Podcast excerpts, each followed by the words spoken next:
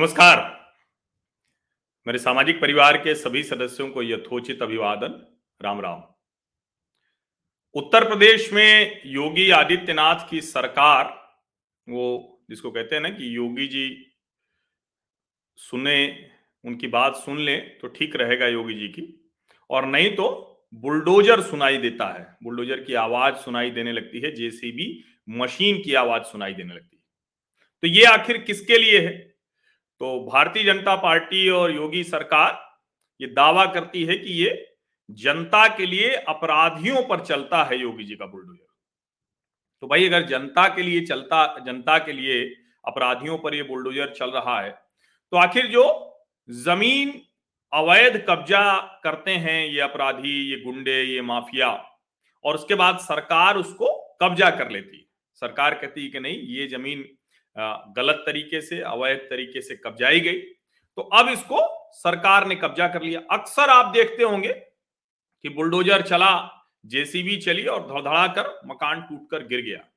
इस तरह के विजुअल, इस तरह की तस्वीरें खूब आती लेकिन सवाल ये कि उसके बाद आखिर होता क्या है? इन जमीनों का क्या होता है? ये जो घर ऐसे तोड़ दिए जाते हैं, उनका क्या होता है? ये सवाल आपके मन में भी आता होगा, मेरे मन में भी आया।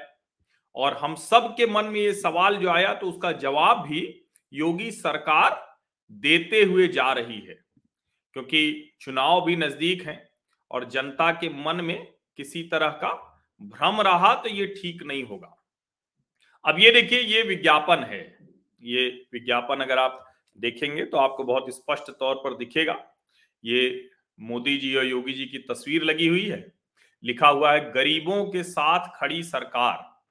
भू माफिया द्वारा अवैध ढंग से कब्जा की गई ज़मीन को मुक्त कराकर गरीबों के लिए बनेंगे आवास। अब आप सोचिए, ये तो सचमुच कमाल का काम है और ये जो विज्ञापन है, ये इतना भर है या ये सच भी है? अब इसमें लिखा हुआ है, लूकरगंज स्थित प्रधानमंत्री आवास योजना योजना शहरी का शिलान्यास, यानी आज जो है वो भूमि पूजन करेंगे, योगी जी। एक सौ अट्ठावन करोड़ रुपए की इकतीस विकास परियोजनाएँ हैं, उनका लोकार्पण है, शिलान्यास है।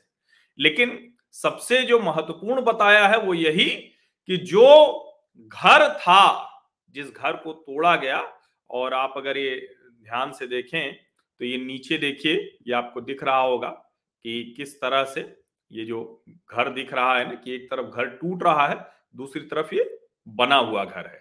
तो ये बना हुआ घर जो है, उसको बता रहे हैं कि आज भूमि पूजन होगा और उसके बाद गरीबों को इसमें आवास दे दिया जाएगा।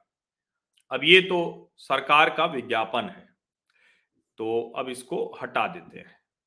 तो अब देखते हैं कि क्या ये सच है या फिर ये सरकार का विज्ञापन है तो सरकार ने विज्ञापन बना दिया और कितना ये सच है? तो फिर मैंने कहा कि अच्छा वेबसाइट्स पे जाते हैं, अखबारों की वेबसाइट पर चलते हैं।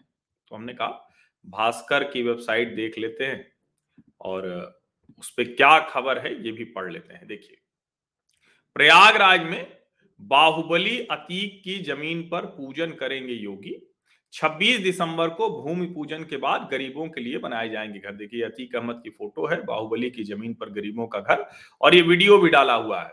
ये वो वीडियो है जो छब्बीस तारीख को प्रस्तावित है तोड़ा गया था मुख्यमंत्री जी जिसको कहते हैं कि ये जो घर टूटा था तो उसको बनाया और ये अतीक अहमद के पैतृक निवास और चुनावी दफ्तर समेत दर्जनों अवैध जो निर्माण थे उसको गिराया गया। और ये बहुत डिटेल में बताया गया है कि कितने हैं 26 दिसंबर को आएँगे। कुल पचहत्तर आवास यहाँ बनने वाले हैं। यानी एक जो ज़मीन थी, एक जो भूमि अतीक अहमद ने कब्जा किया था, और ये इमाम बाड़े की ज़मीन थी, ये भी जान लीजिए। इमाम बाड़े की ज़मीन थी 500 वर्ग मीटर की ज़मीन थी और इस पे 60 से ज़्यादा दुकानें बनी हुई थी। अब चूँकि उनको बेचा हुआ था, न नक्शा पास था, न कुछ था, ज़मीन ही जब अवैध कब्जे की थी तो उसमें क्या? तो फिर ये आगे जाते हुए देखते हैं तो ये कैसे तोड़ा गया, फिर उसके केस वेस भी हैं। लेकिन कुल मिलाकर जो अतीक अहमद की ये अवैध कब्जे वाली ज़मीन थी, इस पर अब योगी सरकार वो बाकायदा घर बनाएगी। घर मिलेगा उन गरीब लोगों को, जिनको बार बार कहा जाता है कि आखिर उनको कैसे हम मुख्य धारा में ला पाएँगे।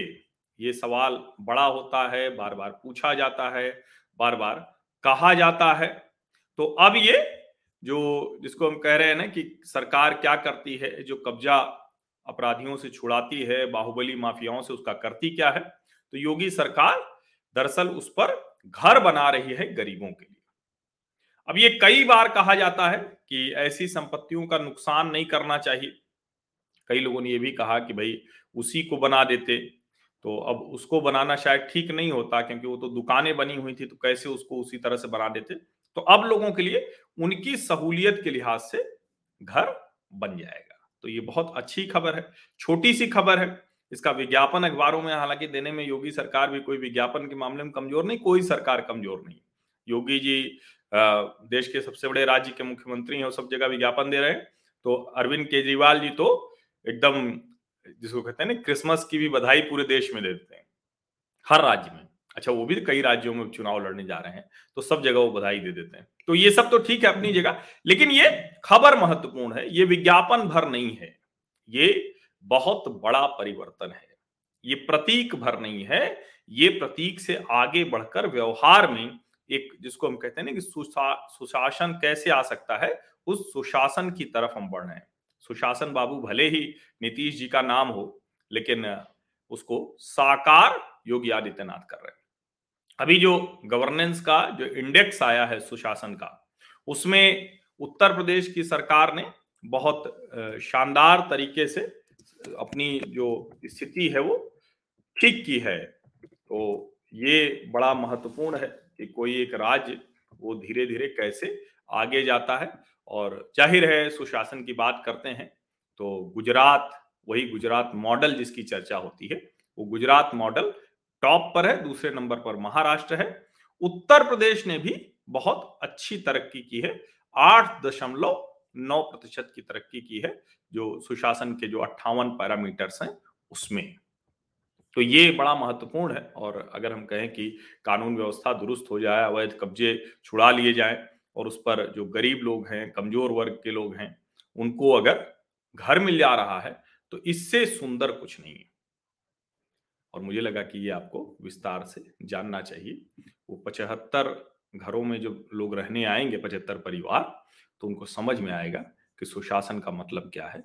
और सचमुच अपराधी, माफिया, अब उनका डर नहीं रहा। बहुत बहुत धन्यवाद।